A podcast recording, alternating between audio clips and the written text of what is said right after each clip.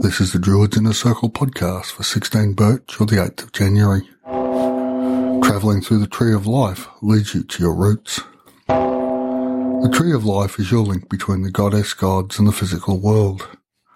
The branches are in the upper realms and the roots deep within the physical. The trunk is the link between the two, with the waters of life flowing down the tree and the nutrients of growth flowing up. Meditate upon this tree this day. By travelling to the deepest roots, you will find your source of nourishment, your way of living and your purpose. Look carefully, your eyes are about to be opened.